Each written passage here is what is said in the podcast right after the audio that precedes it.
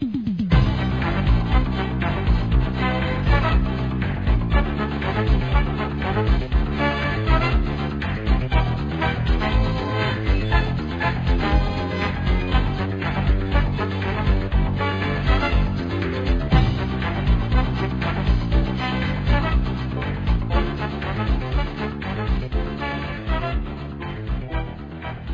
Hello, everyone. Welcome to my niche podcast about the one thing I kind of know something about game shows. I suppose I am your host, Jordan Haas.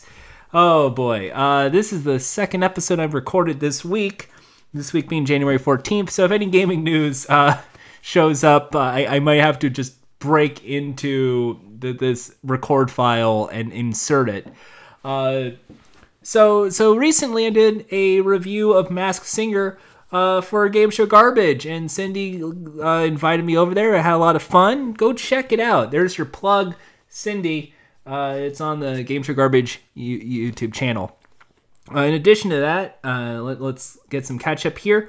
Uh, GSN Games are going out. Sony and Warner Media are looking for bids for the GSN Games division. GSN Games is not Game Show Network. Uh, it happened in the in like the like late 2000s was when they considered the change Game Show Network to GSN and consolidate the Sony gaming area because GSN at the time had a lot of interactive games, including an interactive version of Whammy and You Press Your Luck and Russian Roulette, among other things.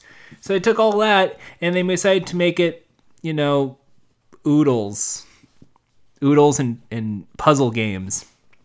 Uh, so they're trying to sell it, and I don't know if that's going to get any buyers, but you never know. Thank you, Motley Fuel Fool. Uh, other than that, uh, I, I, I saw a new game show recently uh, called Drop That Seat on Nickelodeon, and it's bad. It's it's it's a really really cheap game show. Uh, it it's musical chairs with three teams of two and they win like a thousand dollars i think 1500 because 250 500 750 uh, so that's 1500 $1500 uh, and it's what if you play some music and you dance with the music but the entire set looks like it was done on a budget of maybe 50 bucks because everything was something grabbed from party city like it's the like the silver like glitter curtain that you see that that's like for someone's prom night and disco balls and disco lights and a lot of black lights that don't really work when it comes to trying to make the show look neon and cool. Uh, it's a disaster show for kids. Uh, sorry about that, folks. It's it's I'm not gonna say it's not for me. I'm just gonna say, wow, this show is bad. Uh, also, there's physical challenges where they do basically dance moves, like doing the running man while scrubbing a floor. That's the, the show. Nickelodeon has had a track record of a lot of game shows over the last decade, including a revival of Double Dare, uh, not including things like webheads, for instance, or brain surge. Uh, this is one of those original concepts that all I could explain is it's musical chairs. I've also saw the new Ellen's Game of Games with some of their new challenges, and I just gotta say it's it's still garbage. I am basically pulling the plug on Ellen Game of Games. I think this time around I just can't get into Ellen. I think Ellen's show is is just it's too stagnant at this point. And I think after watching Russian Roulette a couple weeks ago, and then seeing like Moment of Truth, and now this time we're watching uh, Strike It Rich and Strike It Lucky. There's a lot better game shows than Ellen's Game of Games. And uh, I could just go on completely and talk about the, the, the show itself and every aspect of it but I mean, I understand they want to give $100,000 and do some sort of tournament style game to that. I would rather if you're just doing Ellen's daytime games, but in in prime time, just have it so the contestants win prizes and it's a one and done deal, and just have some lucky player, you know, do the the hand the the hot hands game at the end. Because because everything else is it's just I find it boring. And it's just like I understand now Ellen's Game of Games. It's rip off other game show aspects or some variation of Pie Face where you answer questions and then if you're wrong you get messy. Like that's it. That's the, that's majority of Ellen's Game of Games. It's very on the nose and a lot of these games kind of are just different aesthetics but with the same Russian roulette game. One Eyed Monster is Crocodile Dentist. Uh, Blindfolded Musical Chairs is kind of funny, but then I just kind of get reminded that Wipeout once existed.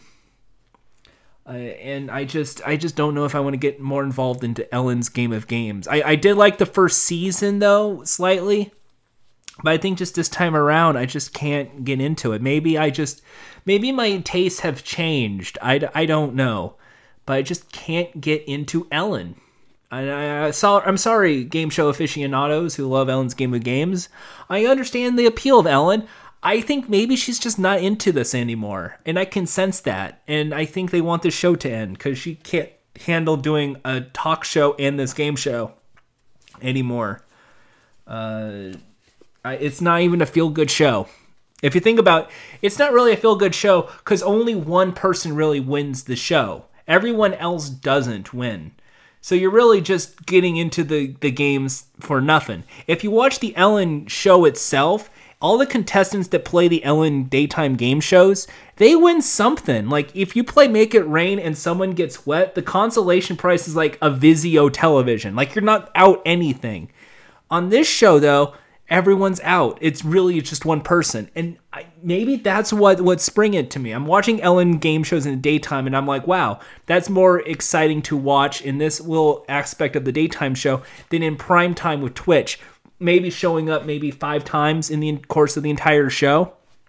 I I, I don't know. I can't give it a letter grade right now. Uh, if I had to, I would say drop that seat gets like a D minus not a full on F. It's not horrible. Maybe like a solid D. Uh, it's just very cheap and very dark and not exciting. And, and if you're a kid who wants to dance, like it doesn't even feel like you're watching like a kid's version of like Soul Train or or, uh, or American Bandstand. And I think that's what they were trying to go with. They were trying to go with a cross between American Bandstand and a game show, and it just it, it doesn't click. And Ellen's Game of Games, I'm giving it now like a B minus. I originally gave it like a B plus. It's now gone to the minus range. It, it's almost borderline C plus. I think the new games are bad. I, they don't offer anything exciting to the show. It's more of the same. It's a baby race. It's a baby game show. It's a game show for babies. I'd rather watch Double Dare, and that's a show intentionally for children. Uh, other and the last game show I watched recently was Match Game. The new season debuted with Alec Baldwin. I fell asleep watching Alec Baldwin Match Game. I had to rewatch it on Hulu the next day, and I still felt very tired. And I like Alec Baldwin's Match Game because of the wordplay. I think the format is perfect for the show at this point but it feels at least in in my perception here it feels like the game is is more stagnant at this point i don't know if they changed writers but it seems that some of these questions are a little more open-ended now than ha- having the the correct answer uh, written out. So it, it, you know d- like your classic joke of you know d- uh, dumb dora is so dumb. How dumb is she? She's so dumb. She threw a blank out the window to see time fly. Like okay a cl- alarm clock a clock a watch. Like those are your definitive answers now it's like dumb dora is so dumb how dumb is she she is so dumb she uh w- she wanted to make a sand castle but instead of using sand, she used blank. What? Like it makes no sense. What what gives? Huh? I I I don't enjoy it at all. Uh, I I mean I love match game. Uh, I I think maybe I'm just tired, and maybe I need to get my head back in the game here for match game.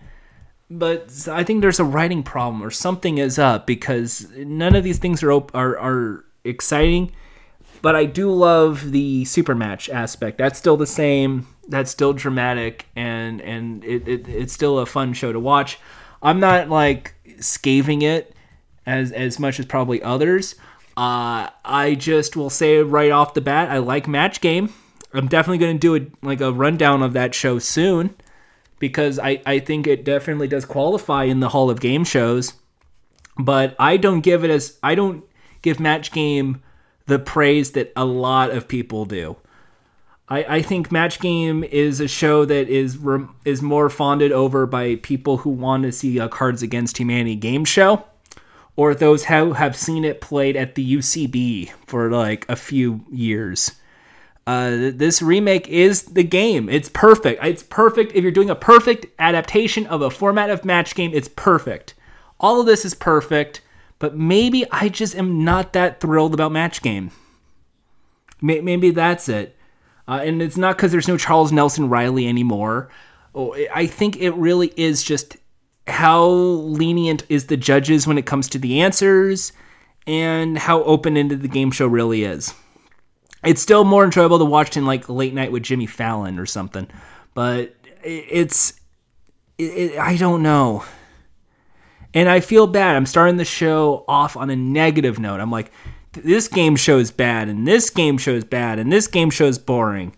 I feel bad because i know the, these these shows could get better and, and I know that these shows are exciting, and I know they're they're going to be okay, and they're probably going to get another season pickup. They're exciting to watch. I understand that, but I I just can't get involved with these shows. I can't get invested with, with my eyes compared to say let's make a uh, uh, let's make a deal with Wayne Brady, a deal or no deal. Uh, even Jeopardy is, is more exciting to me than than watching Ellen's Game of Games or Drop That Seat. Uh, and match game, I, I mean, there's, it's no pyramid, but it's fun, and and, and I, I I will still like keep my Hulu subscription just to keep watching it, but it's it's probably going to be Sleep Filter for me. That being said, though, even though I start a really depressing note, we definitely have a great show today because this is one of those unsung classics of game shows. This is one where I, it's just great to tell this story of this game. Uh, the Buzzr picked up uh, episodes of the show and it's airing now on Amazon Video. And I'm pretty sure because it's on Amazon Video, it'll eventually make its way onto Buzzr proper. But it, it, it's a thrilling game, and it's one of those things where it's like I completely forgot about it.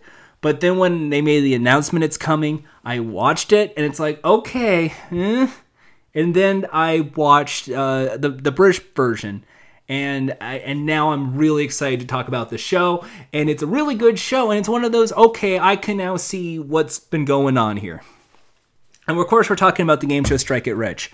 So, if those who don't know who Strike It Rich was, it was a radio game show from 1954 in which uh, basically people with sob stories uh, get $30 and then they can gamble those questions on on different on different trivia. And if they got it right they got their money. But if they lose and they lose all their money at any point uh, the heartline would uh, be basically a phone line for people to call in to these these people with sob stories and donate money themselves. That's that's strike it rich the 1957 edition sob stories and and a donation line for kids Anyway, the real Strike Rich is actually a 1980s game show with Joe Garagiola. And okay, this is like, it can't get any more 80s than this. So, as we have established on, on earlier episodes, every decade of game show has a new uh, storyline. And it's a very premise because I think game shows are a great time capsule of what's been happening in the decade. And, you know, things like 70s it's very irrelevant. It, that is that is your Chuck Barris Productions era of game show where everything's wacky and out there and exciting, fun, exciting stuff. Uh, but in the 80s, this is when there was the big money, but not, you know, big money 90s. Think, think Press Your Luck. Think uh, Strike It Rich, which is what we're talking about today. Game shows where there's a lot at risk and you can keep going or you can stop, stop and go, stop and go, stop and go, stop and go. That in 80s is the prime of game shows. Uh, I I think this was the big game show boom was 1980s. Second to the 50s, because of all the, the scandals. But the 80s was the big game show boom of the time, and everyone wanted to pick up game shows. Syndication was starting to get in style because, you know, cable television started to make a rise. So everyone wanted to get into a network, everyone wanted to have new shows, and a lot of things were able to pick up, and a lot of them tended to be game shows. Of course, in the 90s, that became talk shows, so a lot of these shows got canceled. But it's the 80s, and, you know, money is in, and money, money, money, and aspiration, be rich quick get rich quick, go on game shows. In Strike It Rich, uh, play to that. It's no press your luck, don't get me wrong. Press your luck is a big show. But Strike It Rich uh, with Joe Garagiola is, is a great show because it is, is essentially the same risk reward system mixed with a board game. And I like, and I'm kind of a guy who loves board game aspects of things. Uh, so, in the pilot version, which would later become Strike It Lucky, which is a much better show than Strike It Rich. We'll get to that in a bit. First, let's talk about Joe. Joe has been a baseball man. He is your your go-to baseball voice. He was on the Today Show. Wonderful, exciting man, very funny, off the cuff. He he had like a famous like phrase like almost every single time I have seen uh, Strike It Rich. He had like he had this this these joking lines where it's like, "Be honest with me," and and come up with something dry and it was fun. He is just the, this hip happening guy. Uh, he hosted Strike It Rich and only lasted one season, like 1986. It only really lasted like one season. Uh, he hosted a To Tell the Truth. He hosted of the Century from 1971 to 1974. He had a memory game, and he said, she said. He was a, a, a game show host in his own right. He was also friends with Gerald Ford. So, hey, he also had that going for him. But for Strike It Rich, uh, this was his time to shine. So Strike It Rich, uh, it it it it's not played as, as, same as the as the UK edition, which I say is more superior than this. But follow me with this. Uh, Strike It Rich uh, was two couples. Uh, one had the top section, one had the bottom section. And on the US version, they had a choice of either of a category and five possible answers. And they can move one space, they could move two spaces, or three spaces. For every question they get, and that determines their contract of getting correct answers. So if you want to move one space, you got to get this one question right. You want to move two spaces, you got to get two questions right. You want to go three spaces, you move three, three you got to get these three questions right. Getting the questions correct move you uh, fit and finishing the bank gets to go into the board round. Failing to answer the question, and control goes up to the next team, and they get to answer the questions and finish the contract for the amount of spaces you wanted. So let's get to the spaces. So in the event it was one, two, or three spaces, they got to go through a, a, a nice wall. I, it's the main game. And I believe in the uh, version that is in the US, there are seven monitors. There's the start space, then four on the, the, the left side, then like a little staircase split, then three on the right side, and then one that's the final strike it rich question. Uh, and there and because it is, of course, the 80s and game shows were in, they had their own version of the whammy called the Bandit. So what would happen is the Bandit would randomly be in one of the seven squares at the start of the game. Actually, eight. I think they also include the strike it rich question. So you can press your luck and push the button, and you will see a prize on your screen. Typically, you would see a prize on the screen. Uh, and these are really weird prizes. So sometimes it's something like a day at the zoo, or a case of wine, or uh, a Rolls Royce for the weekend. Something cheap, but something that also is a bit lavish in the lap of luxury because we're trying to go strike it rich. So, so little little luxury items here and there. Uh, you can keep the prize, or depending on the amount of spaces you have, you can keep going one more time and push the next button in front of you. If it's a prize, you get both prizes. It's two. And if it, it win all three, you can get all three prizes. But be careful If you push the button and it is the bandit, he steals all the prizes, and t- and the play goes over to the other team, and they get a chance to continue playing with a new question and five possible answers in a contract.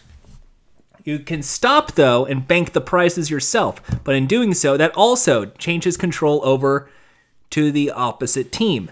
Your goal is to make it to the eighth screen, which is the strike it rich question. And if you can correctly answer that question, you win the game and you get to play the bonus round. No matter what happens on the game, you get to keep your prices no matter what, which is why it's very important that you decide if you want to bank it or go on. When it comes to the show, there is only two ways of losing the prizes. It's either you don't bank it when someone goes to the final strike it rich question and gets it right, or if somebody uh, hits the bandit and loses all the prices up to that point. If you bank it and then like your next one's the bandit, you don't lose your prices that you banked. It's only when they're at risk does they get kept, which leads to a lot of decisions. Uh, that is that's essentially the, the, the strike it rich game quickly because I heard that it needs to be quick. Uh, is you know answer questions, move move the space, stop, go with space, stop, go. And and it's a very fast-paced, quick-witted game uh, with fun prizes and a bandit that's randomly selected. And it's like a boop boop boop boop boop. Okay, now you can push the button. And there's video. And and some of the times it, it's, it's really silly, like uh, a trip to your in-laws, or your, we can move your in-laws out of the area. So the final strike rich question is no possible answers. You just have to get it right to get to the bonus sign. And you get to go to the bonus game. In the bonus game, you have uh, to basically play the same game you already played, but this time you gotta go, it's basically flip of the coin. Because they had seven screens. And you basically, if you wanted to win $5,000 bonus, you had to push your top or bottom. And one was a dollar sign, it was the Strike It Rich logo, and the other one was a bandit. If you can correctly pick which of the two is the dollar sign five times, you will get $5,000. But if you want to win the car and the 5000 you can opt to go for $6 signs and only can find one bandit. Uh, otherwise, you get $100 for each dollar sign you find. And that's essentially uh, the regular game. In early versions of the show, according to the Game Show Wiki, uh, there were a few options to play for besides $5,000 for 5 or 5000 a car for 6 You can get $3 signs for $1,000, $4 signs for $2,000, the $5 signs for a car, or $6 signs for two cars. I guess I haven't figured out $5,000 replaced the regular car and $6 signs is the car. Not saying it's budgetary reason, because I mean you still get the five thousand dollars, but you get a car. The original name for this game show was Arch Rivals. However, uh, former Barry and Enright director Richard Klein believed that it needed a much better name. That's why it was changed to Strike It Rich or All New Strike It Rich, as mentioned in the original openings. Also, at the time, there was an arcade game called Arch Rivals. This was the only game show Joe Garagiola hosted uh, the last one since 1978 was To Tell the Truth. This is the only game show he hosted in LA. The rest were all taped in New York. Okay, that's a good fact. Uh, this was the last show in which music was composed by Baring and Enright music composer Hal Hidey. Okay, that's a fascinating fact. I actually enjoyed this. Um, according to the ads from Broadcasting Magazine, while the show was in development, the format was to have three couples play the game, much like its international counterparts, Strike It Lucky, which is the UK version, which we're going to bring up in just a bit. But it was changed to two before it went to air. When the bandit was revealed, he usually laughed. That laugh was the voice of baseball player Boog Powell. Imagine Boog just going, Hey, you ever uh, watch Strike It Rich? You know that, ha ha ha, that's me. Some of the sound effects from Tic Tac Dough were recycled into this show, such as the shuffling of the bandit and the reveal sounds. The diamond was used in the intro for the bonus round in season one of Masters of the Maze. Oh god, I just remember that game show. Oh Jesus. Oh boy, that was JD Roth, and then that was Mario Lopez, and the winner was like a gift card to the sharper image of Beverly Hills or something. Uh, the sh- same balloons of green, white, and gold that fell and Break the Bank when the bank was broken also fell in Strike It Rich when a couple won the bonus round, albeit with the red ones added. Regardless if they were playing for $5,000 with or without a car, along with balloons, a siren to the burglar alarm would go off. International versions, however, do not drop anything on a bonus round, nor do they blare a siren. Uh, in 2019, eh, reruns are on Amazon. I already knew that. Uh, oh, tagline. They struck it rich. I hope you strike it rich. This is Joe Garagiola saying, see you next time. All right, that's. I, I okay. So strike it rich when it was a seven and a couple of. Te- I understand it's 22 minutes, and that kind of made the show a little faster. And and the novelty is supposed to be with the prizes and the bandit, and I get that.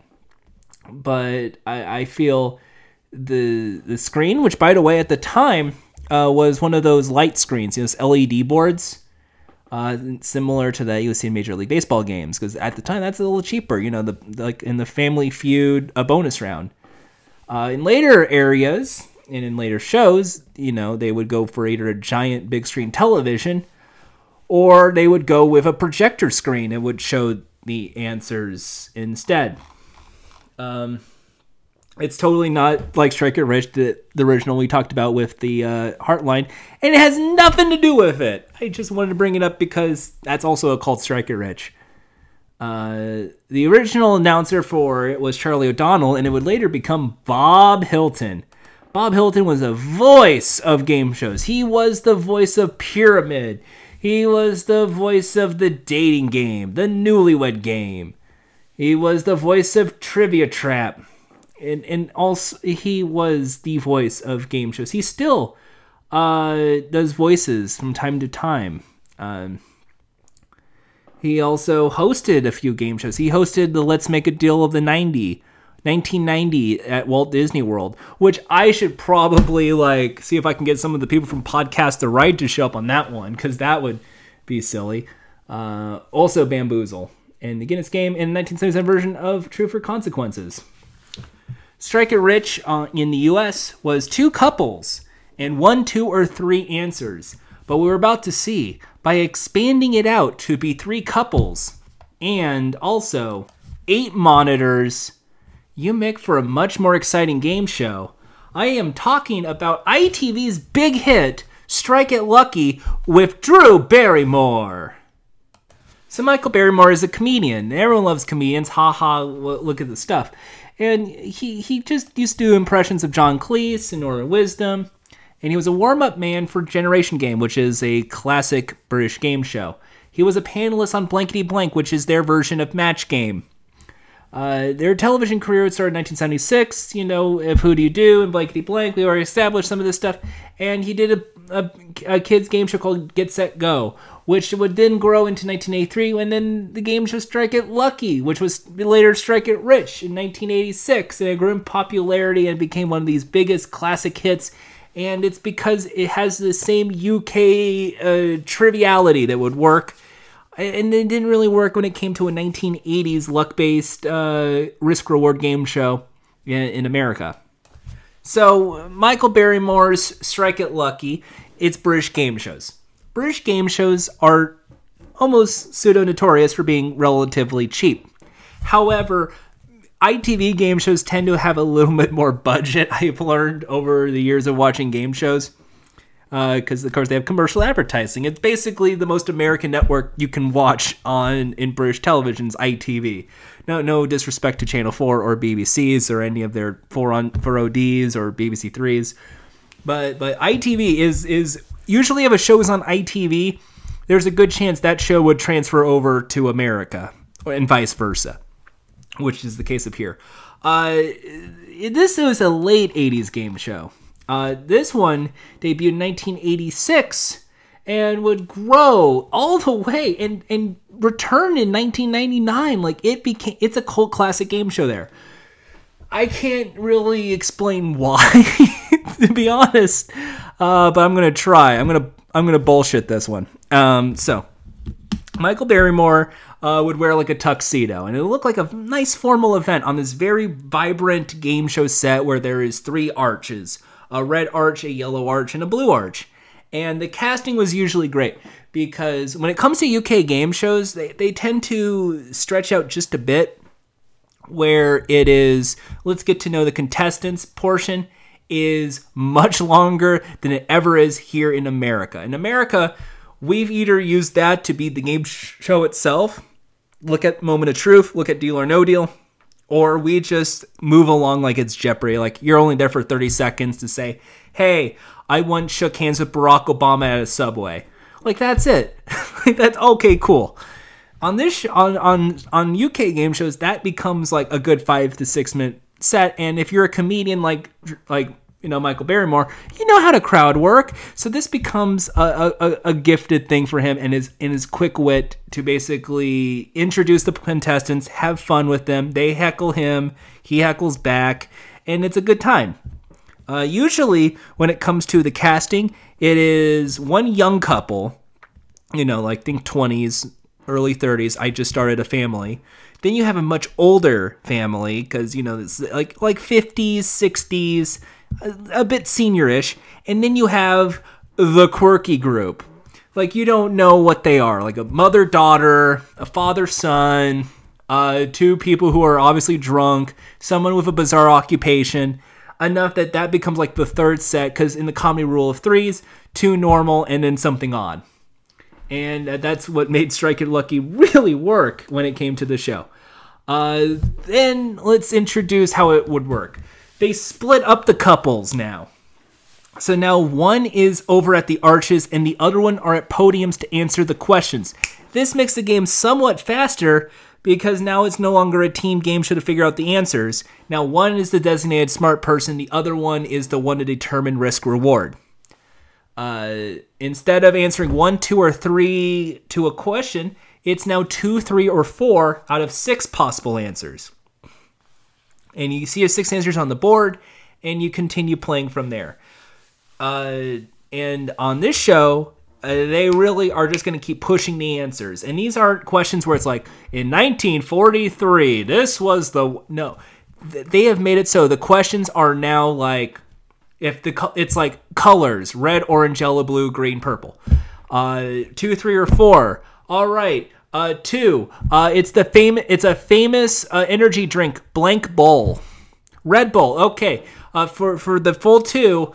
Uh if if you um it's uh the color of money in the United States, green. That's two. Let's go. Do do do do do. Music plays and he walks up the stairs and goes to the contestant. Okay, strike strike the board.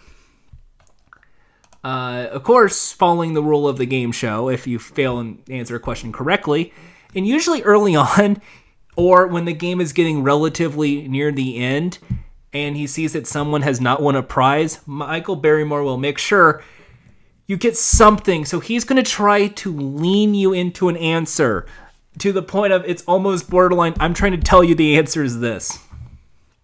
Because uh, he wants to make sure every contestant gets a prize on the show. Uh, it, and that adds to the appeal of the game. So if you get a question wrong, it goes to the player next to it, which becomes the yellow player or the blue player, and then it keeps going from there. If they get it wrong, it goes to the next player. Uh, once both people screw up, then the audience gets to shout it out, and the question gets thrown away. And we go to a new category. Back with someone with the original person in control. The the prizes this time around uh, are kind of actually, I would say, are a little cheaper than the ones in America because America ones, you know, it's like a holiday, it's like a trip to Vegas. It's a it's a diamond necklace, and I'm not saying that's not on this show because seeing the show a lot more than I've seen Strike It Rich at this point, the prizes are cheaper, but not necessarily worse. Because now there is, you know, China set but the China set's in the middle. There's also now money, so it's like 200 pounds or 100 pounds or 300 pounds. Which, eh, do the tally right now how much that is in American currency. Uh, it, it's still a nice sum of money to, to, to debate whether you want to stop and go. Uh, but in this show, the bandit's not randomized. It was already predetermined randomly when the game first started. uh, and it's either I believe six typically, or it's typically seven or nine. Sorry, it's almost five to eight hotspots. Uh, but typically on the show, it's six. Uh, that's because if it was five to eight, it randomizes so anyone can get any amount of, of these hotspots. They don't have burglars, they have hotspots.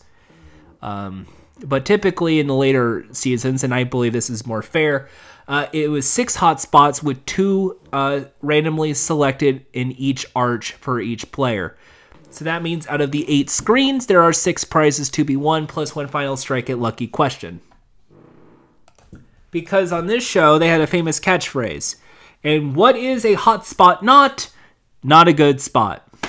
Uh, and and hotspots, much like the burglar, if you have a prize and then you risk it to keep pushing and it's a hotspot, you lose the prize. Of course, now that the prices are essentially slightly lesser or more weird, such as you know, a a horse riding lesson, and you have a fear of horses, it, it's okay. Uh, if a question comes up, you must get it right. You can't have a hotspot. Those are some of the questions. Uh, also, all white because it's it's that's how he pronounces things. That's how he pronounces all right, all white in 2006, Michael Barry stated, If you look closely at Strike It Lucky, the format's a pile of crap. Uh, in, in, a comprehensive guide in the Game Show Handbook, first published in 1991, which gives a comprehensive guide to quiz and board games. This is from ukgameshows.com. Uh, the show's associate producer published the book there of some helpful advice on how to get on shows and how to give the best possible performance when appearing.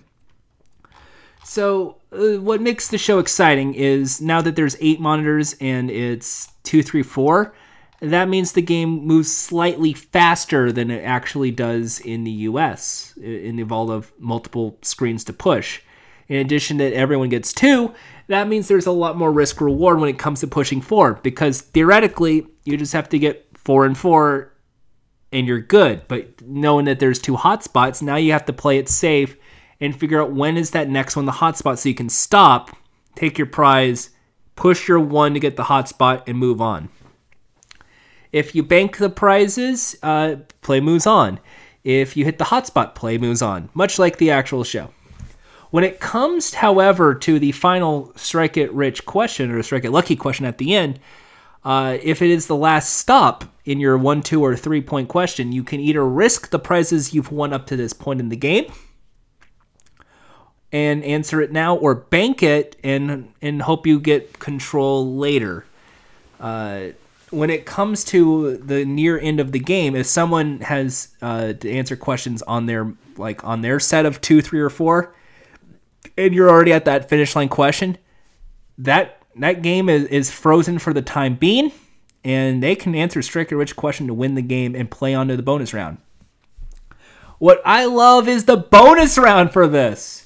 This is a much better version of the bonus round that we got in Strike It Rich in the US. Where Strike It Rich in the US was played for $5,000 in a car, Strike It Lucky uh, decides, you know, it's better is basically now in it now that there's three, yeah, you can do the hotspot slash bandit and the advanced uh, dollar sign space, but now you can actually add a true false question to the game.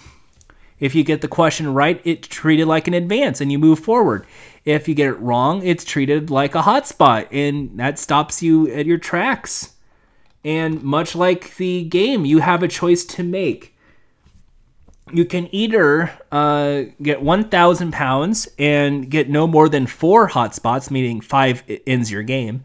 You can go for 2,000 pounds with three hotspots, knowing that, you know, four ends your game or you can play for 3,000 pounds for no more than two, meaning three ends your game. And there's 10 squares to play with, which means you gotta go through 10.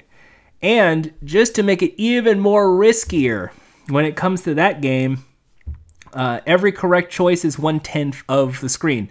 So if you play for 3,000 pounds, each correct answer is worth 300 pounds. So if you haven't figured out the math correctly, you just have to get through four screens uh, to get to 1200, which already eliminates the need to pick the thousand. But I digress. I, I think this is a much better version of the format because it's no longer flip of the coin. Now it's uh, uh, something really good, something really bad, and then something that's in your control. And that ac- aspect of a trivia ad, uh, adds some sort of level of, of uh, drama into the game. Typically, with game shows, you know, there's some sort of conflict. And in this game show, there's no need to stop. You just keep playing. There's no quitting while you're ahead on Strike It Lucky. This is just keep playing in the bonus round until you either get to the end or you hit the hot spots and we're done. And I, I actually kind of enjoy that because once again, the game moves very, very fast and it's very funny.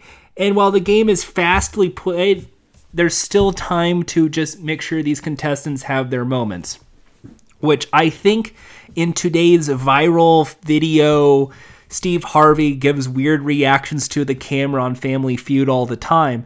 This makes Strike It Lucky, Strike It Rich with Michael Barrymore one of those way ahead of its time game shows because this is the kind of stuff what the contestants say to Michael and what Michael says to the contestants that if YouTube existed back in 1991 this would go viral all the time. In fact, there is a video compilation of the best of Strike It Lucky moments with Michael Barrymore that you could have probably bought.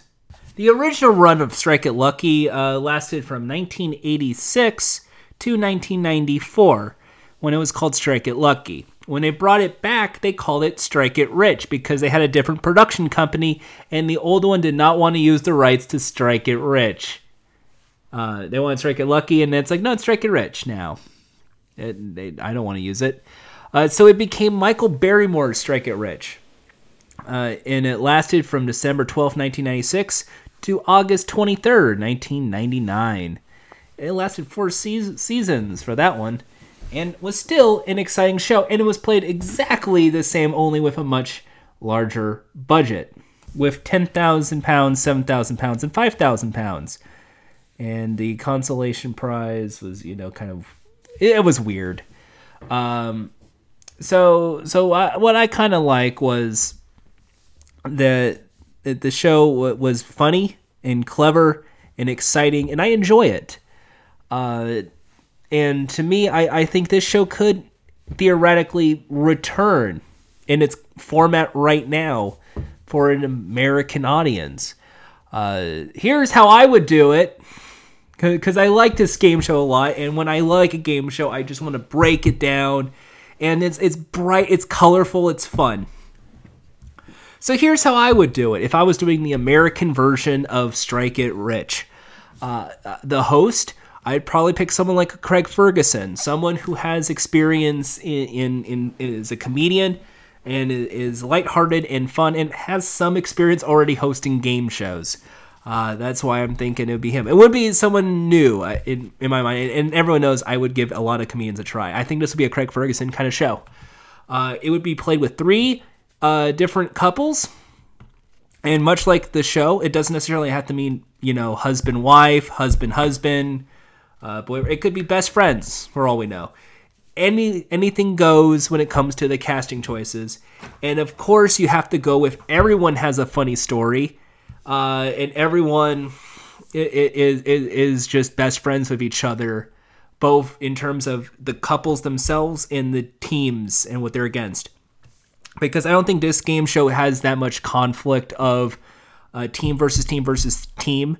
It it will be played essentially exactly like the show is played, uh, as as it normally would be. Um, and it would be played an hour long because I think with this kind of show, they want to dramatize it slightly, but keep it silly as well. So, how I would do the show with three teams of two is I would make it so it's 10 screens instead of eight, instead of seven. We're going, well, actually, let's go nine. Let's go nine. I was going to say 10 because you got to keep the 10 monitors 10 on the left, 10 on the right. So, you start because uh, you get through nine prizes and one uh, strike it rich question at the end. Uh, so so with the nine, there is uh, there is going to be uh, two uh, hotspots. You don't know where they are in the game. And all you know is the prizes uh, get better as the game progresses, much like in Strike It Lucky and in, in Strike It Rich. So the first push, the first few presses of all nine, uh, are kind of neat. They're kind of light prizes. They're kind of silly prizes, you know, like a Roomba vacuum or $500 or uh, or a, or a cleaning service for a month. Something something light and, and silly. Uh, then you get into like the smaller range, and in that lighter range, uh, that is when it, it becomes slightly uh, more extravagant. We're talking $1,000, $2,000 prizes. So that's your treadmills. That's your home gym. That's your refrigerator freezers. You know, like in the game show. It's still technically like the show. And if you want to go money, that's when you get like a thousand dollars, two thousand dollars. And then when you get to that end, that final three, that's when you get the bigger five thousand dollar area prize. That's your trip to Hawaii. That's your trip to New York. That's your that's your uh we and it's always some and one of those prizes is always something related to the team in some way. Like intentionally made like near the end to be something for the team specifically created by the producers. So the the so right around like the seventh screen, that's when it hits something good. So that way, essentially, you get all three people getting the thing they really want, but there's still a couple more prizes.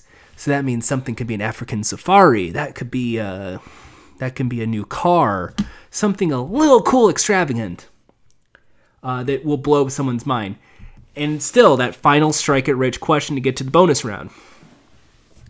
Where I, I get to the final round is where it gets a little uh, wacky. Uh, this is where I, I have to figure out how much is the cash prize to, to give away and I'm leaning towards maybe something quick like twenty five thousand or or maybe uh, you know what maybe something like uh, twenty thousand like 20,000, 10,000, 5,000, something similar to the show it is right now. Um, oh, you know what? No, I got it. 10, 10,000, 25,000, 50,000. Or no, 20, 30, 50. That's it. 20, 20 30, 50,000 was the one I originally wrote down with 1000 for every screen you get through. If you get through all 10 screens, you get the money, but of course, the more uh, money you want to risk for is the more uh, chance you have of, of ending the game of 2, uh, 3, and 4, much like the original format. And also, like the show, uh, you could keep going originally I had the idea of it's like 25,000 as well and it's a 1000 per screen but if you falter, it's 500, so there's a risk reward if you want to stop. But I, I just chose against it because I don't think that adds to the mechanism. I think you already gave people that decision when they started at the beginning of two, three, or four uh, hotspots. So it's either you just keep playing on a solo game to get to the end to get the big cash prize, or or just uh, move along. I, I think that that's what would work in this kind of version because I, I think if you want because I think for for a strike it rich revival, uh, it needs to be as funny and silly as Michael Barrymore's version. And if it's an American audience, I mean that's, that's just Craig Ferguson in my mind. Um, it, it also needs to make sure that you still have the same beats in terms of wacky prizes and a snarky host, and that and he's a very snarky guy. And so when the game is over and everyone wins their respective prizes, because if they bank, they win the prizes no matter what happens, following the same format, uh, that everyone will end up happy at the end of the hour. And because it's an hour, it could slow down slightly because it's, you know, 10 screens. So you could at some point go, you have yourself this trip and this treadmill. Do you stop or do you keep going? What do you want to do? Something of that sort. Uh, by stretching out slightly, you get to that point, which I kind of enjoy.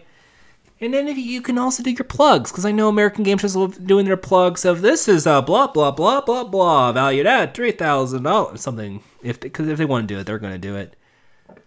So when it comes to the end game, the winning team with the money, they get to do the rundown, and it's like you got yourself uh, so a, a pair of skateboards. You got yourself uh, a vacation to Disneyland. We're in Los Angeles, so Disneyland. You got yourself. Uh, uh, let, us let, see here. Uh, you got yourself uh, four smartphones. These are Samsung Galaxy phones. You got yourself uh, uh, one of those smart refrigerators that you see at the Best Buy that creep you out. Uh, you won yourself a $3,000 gift certificate to the Home Depot.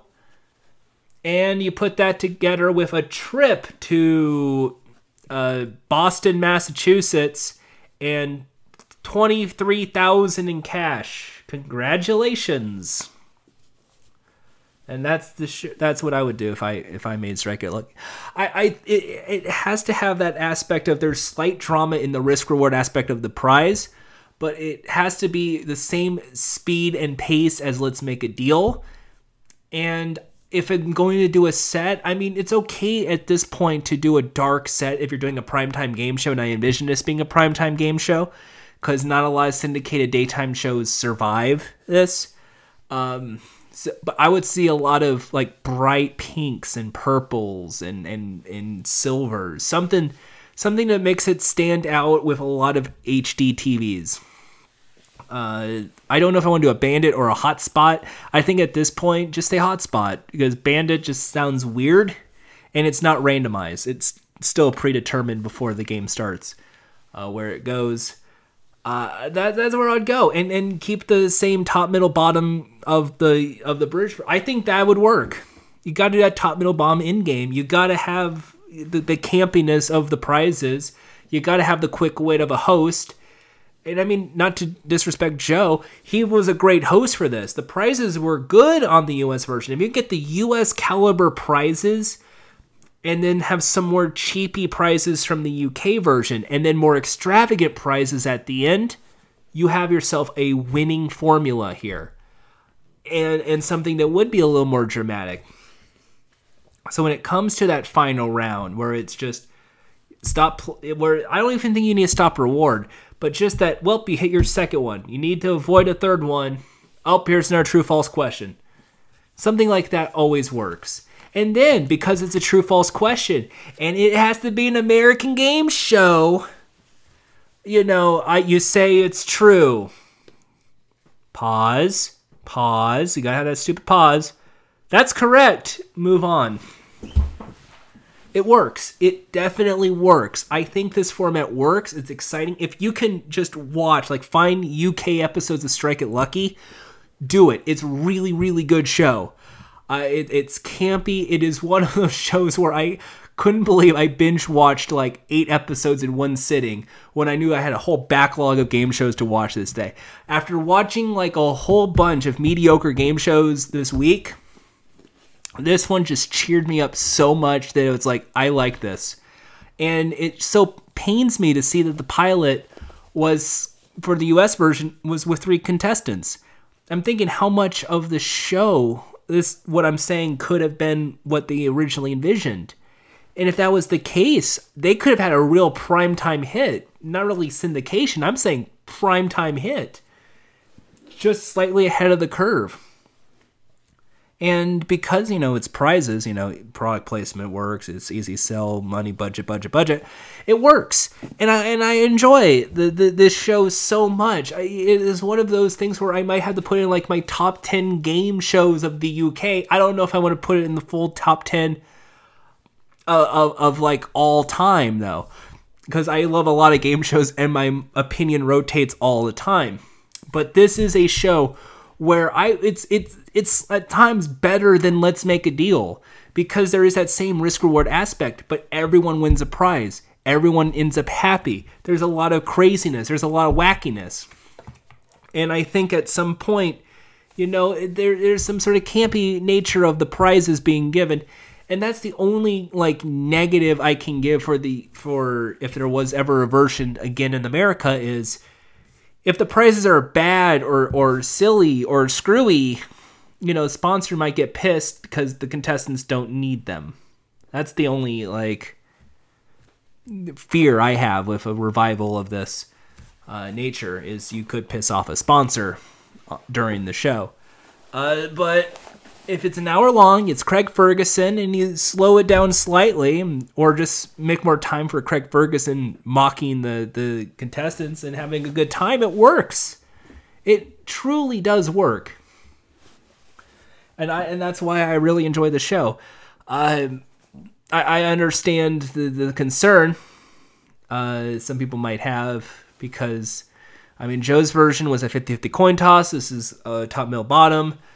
Uh, it didn't work because the game was slower, the questions were bad. But I, I, I, I think it could work. I on I honestly think this is one of those obscure shows in the UK that most definitely, if you saw it, could work in America, especially in today's uh, Steve Harvey uh, weird looks. Can't believe you gave a stupid answer world of game shows. Uh, that that's why I really really love Strike It Lucky. And now let's hope you strike it lucky, all white, with another edition of Pricing Game Spotlight.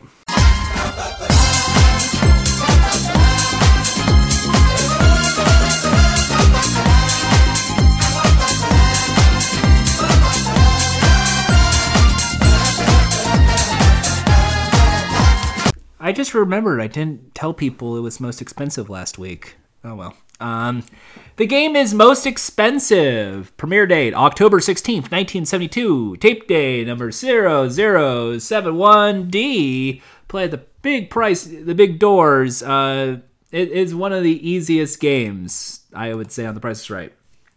Contestants shown three prizes and must decide which of those is the most expensive. Prices are then revealed one at a time, ending with the selected prize that they chose. If they were correct, they win all three prizes. The game premiered October 16, 1972, but it wasn't won right away. It, they actually picked the least expensive that episode. Three days later, though, at 0074D, it was won for the first time. On, October, on September 8, 1975, uh, its second set was introduced. The game no longer shares props with five price tags. On November 10, 1980, uh, the silver parts of the most expensive props were changed to blue. Uh, sometime during the 1984 portion of season 13, a third set was introduced. On January 10, 1986, the most expensive began using a unique set of price tags with graphics similar to its set.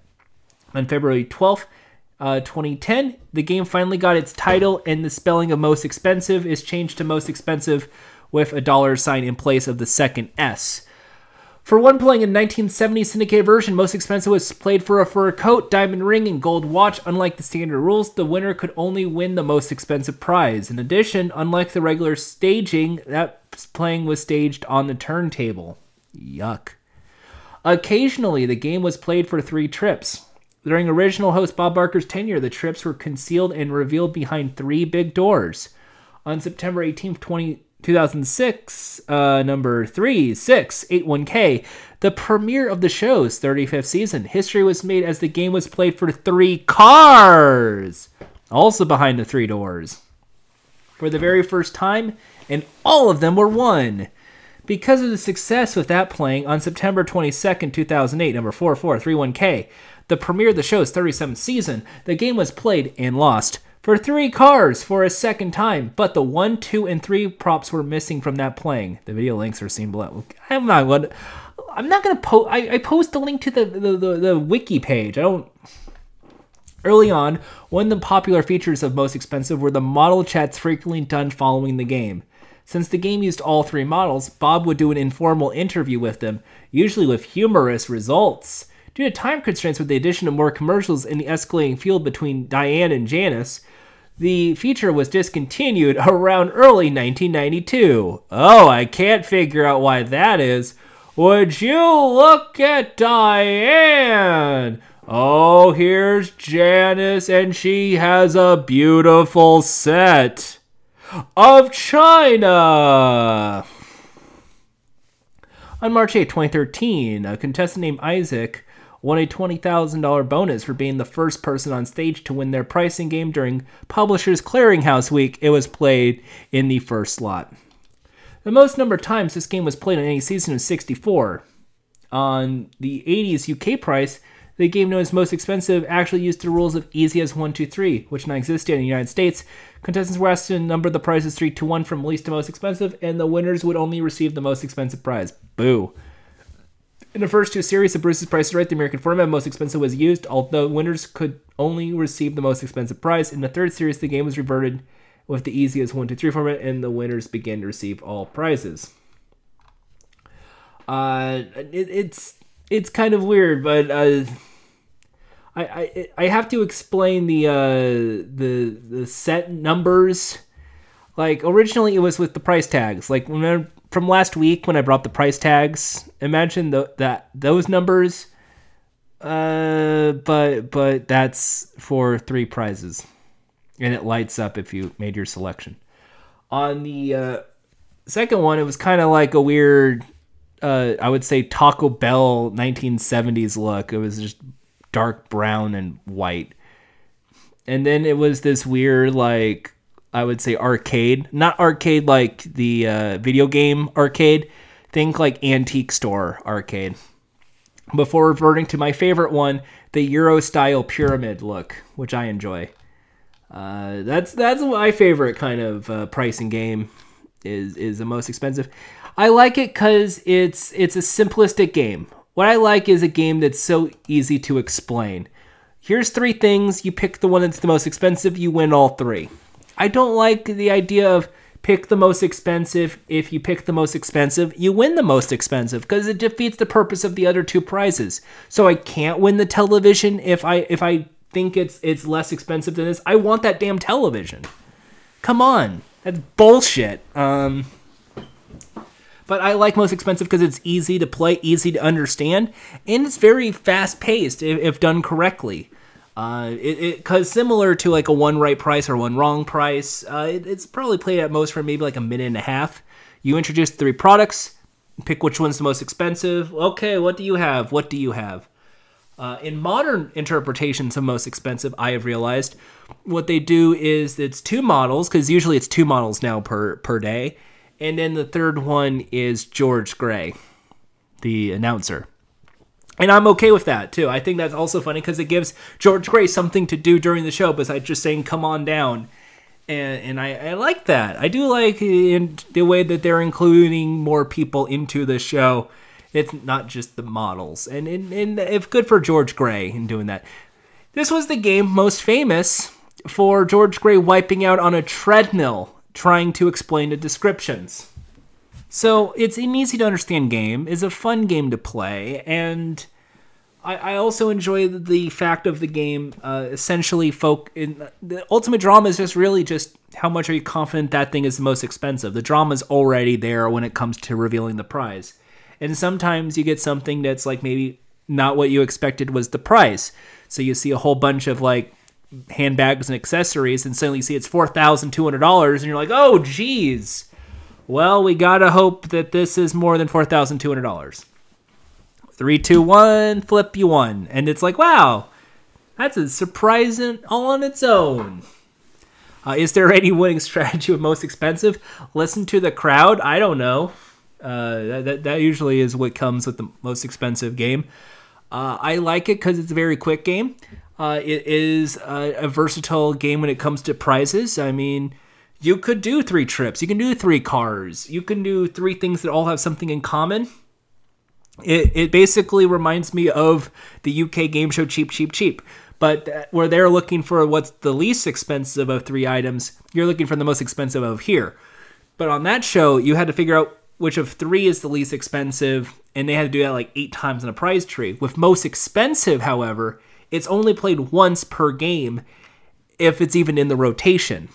So when I see most expensive, I now think the same way I think of cheap, cheap, cheap is they can always do something sneaky. Like they can go three different types of something. Like you can have the foosball table, the pinball machine, or the arcade cabinet. Which of these three is the most expensive? You can see uh, and they all have a different thing in common. You can do that. And I think they have done that in like recent episodes.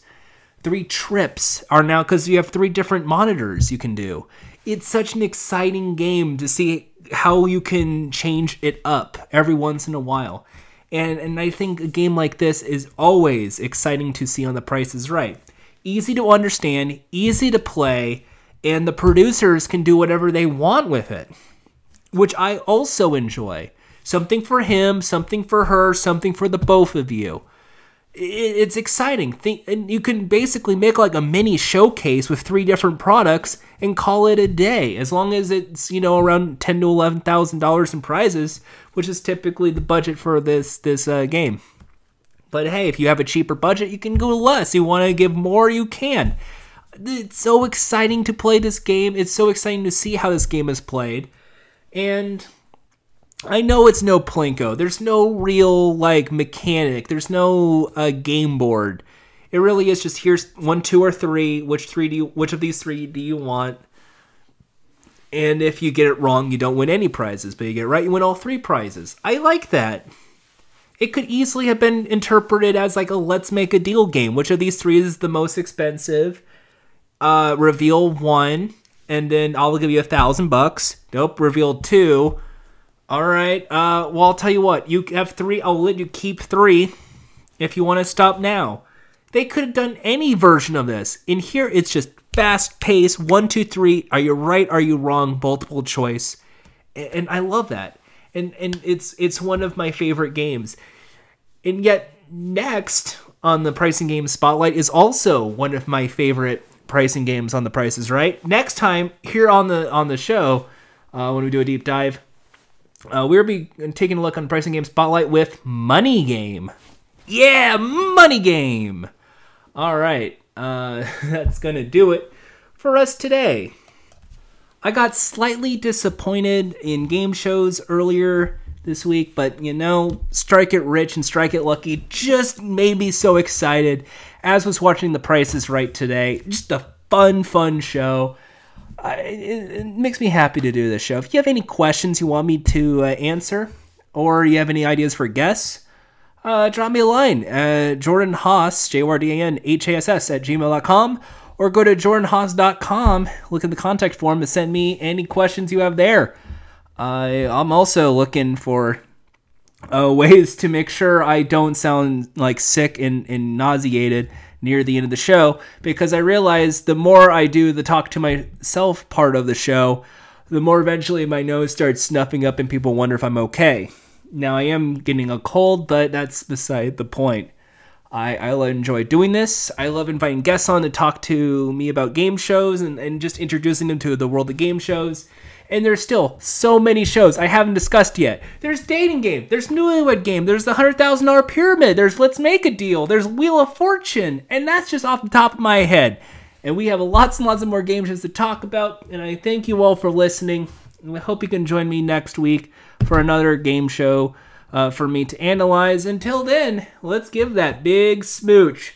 Mwah!